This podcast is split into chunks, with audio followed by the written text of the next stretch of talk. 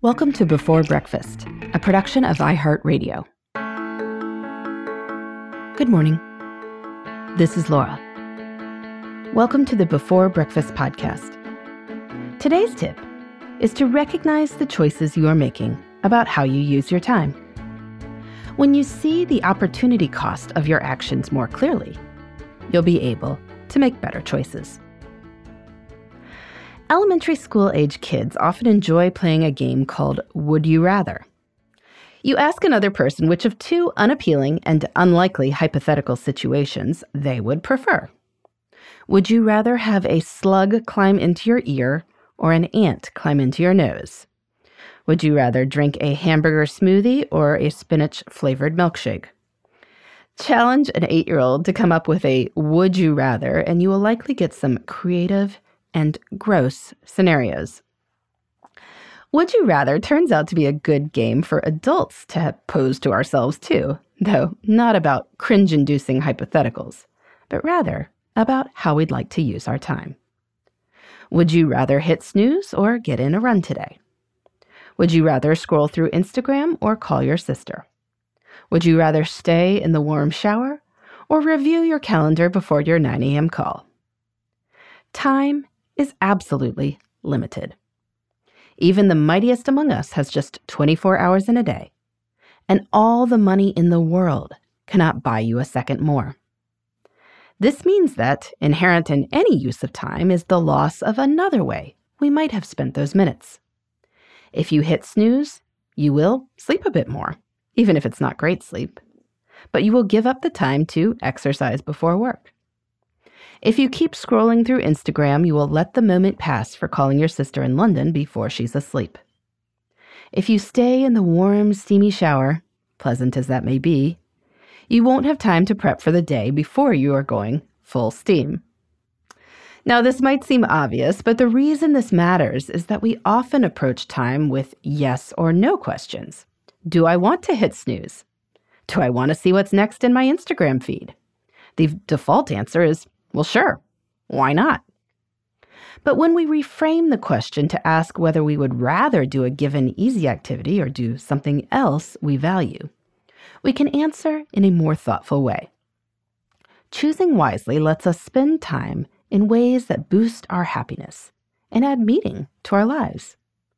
Upon reflection, you might prefer to go for a run rather than hit snooze. Or maybe you decide that, all things considered, you would rather keep sleeping. What you choose is up to you, but just realize that you are choosing.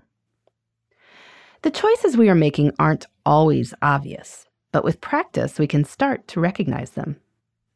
You may not naturally ask yourself, well, would you rather drive through the coffee shop or browse the poetry section of the bookstore? But here's the thing if you spend 20 minutes now waiting for your coffee, by the time you get to the bookstore and choose a gift for your friend, it'll be time to go to her birthday lunch. But if you forego the coffee, you will leave yourself time to check out the poetry books after you choose her gift, before you drive to the birthday gathering. You are not just deciding whether or not to have your almond milk cappuccino, you are also deciding whether to have that coffee or to peruse the new books in your favorite store. When you reframe the choice more comprehensively, you can decide what you'd really rather do. Sometimes the would you rather will relate to one attractive option now and another further in the future. Would you rather watch another episode of Hometown? Or would you rather wake up well rested? Saying yes to TV tonight means a frantic morning tomorrow. Is that what you'd rather? Maybe maybe not. But that is the choice on offer. In my time management fable, Juliet's School of Possibilities, the wise Juliet explains that when it comes to time, we are always choosing. All we can do is choose well.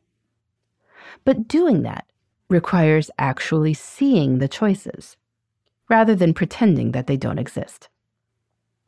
So, play Would You Rather with your time. Get conscious of what you are choosing between and be intentional about your choices. This allows you to choose in a way that creates the life you want. In the meantime, this is Laura. Thanks for listening. And here's to making the most of our time.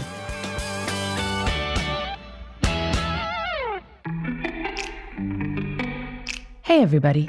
I'd love to hear from you. You can send me your tips, your questions, or anything else.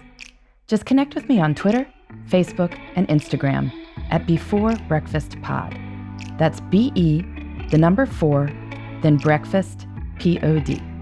You can also shoot me an email at beforebreakfastpodcast at iheartmedia.com. That before breakfast is spelled out with all the letters. Thanks so much. I look forward to staying in touch.